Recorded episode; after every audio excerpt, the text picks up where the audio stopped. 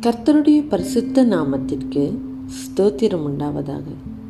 இன்றைய தினம் நாம் தியானிக்க போகிற தியானமாவது தரித்திருந்து நிற்கிற கடின வேலை.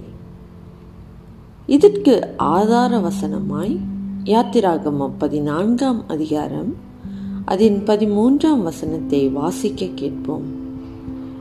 நீங்கள் நின்று கொண்டு கர்த்தர் உங்களுக்கு செய்யும் ரட்சிப்பை பாருங்கள். பார்வோனுடைய பார்வைக்கு இஸ்ரவேல் ஜனங்கள் வெட்டி படுகொலை செய்யப்படுவதற்கு ஏற்ற ஆடுகளை போன்றவர்கள். அவனது முன்னாள் அடிமைகள் பாலைவனத்தால் சூழப்பட்டவர்களாக குழப்பத்தில் அலைந்து திரிந்தனர். கிறிஸ்தவர்களாகிய நாமும் சில சமயங்களில் ஒருவித திகைப்பை உணர்கிறோம். பொருளாதார அழுத்தங்கள் ஒரு புறமும் சரீர பலவீனங்கள் இன்னொரு புறமும் நம்மை நெருக்குகின்றன. மேலும் உறவுகளில் ஏற்படுகிற சிக்கல்கள் முன்னும் பின்னும் நம்மை வசப்படுத்திக் கொள்கிறது. நாம் எந்த பக்கம் திரும்புவது? கவலை நிறைந்த பயம் நம்மை ஆட்கொள்கிறது. விரக்தியில் சிலர் தங்கள் கவலைகளை முடிவுக்கு கொண்டு வருவதற்காக அளவுக்கு அதிகமான தூக்க மாத்திரைகளை உட்கொள்கிறார்கள். இதற்கான மாற்று வழி இந்த அற்புதமான வாக்கு தத்துவத்தில் இருப்பதை நம்மால் காண முடிகிறது. கர்த்தர் உங்களுக்காக யுத்தம் பண்ணுவார். நம் பட்சத்தில் நிற்கிற நம் ஆண்டவரை கவனிக்காமல் இருந்துவிட்டோமா?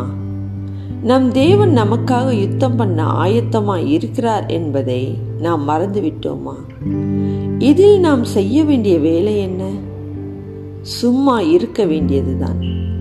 இது அவ்வளவு எளிதான காரியம் அல்ல தேவன் நம்மை காப்பாற்றுவார் என்கிற நம்பிக்கையோடு தேவன் மேல் நம் கவனத்தை குவிப்பது எவ்வளவு சவாலானது.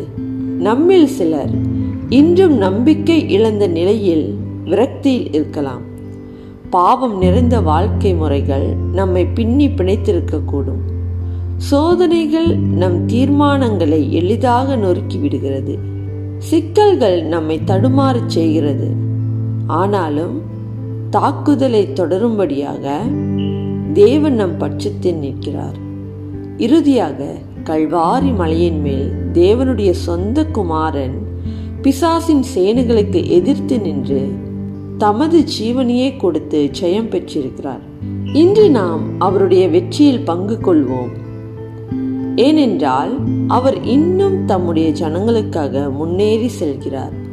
யுத்தம் கர்த்தருடையது என்கிற அறிவில் நாம் தொடர்ந்து முழு நம்பிக்கையோடு தருத்தி நிற்போமாக. ஜெபம் செய்வோம். ஆண்டவரே உலகத்தில் இருப்பவனை காட்டிலும் உங்களில் இருக்கிறவர் பெரியவர் என்று சொன்னீர்.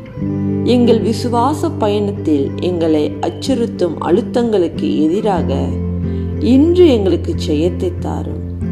இவை யாவையும் இயேசு கிறிஸ்துவின் நாமத்தினால் கேட்டு செவிக்கிறோம் எங்கள் ஜீவனுள்ள நல்ல தகப்பனே. ஆமே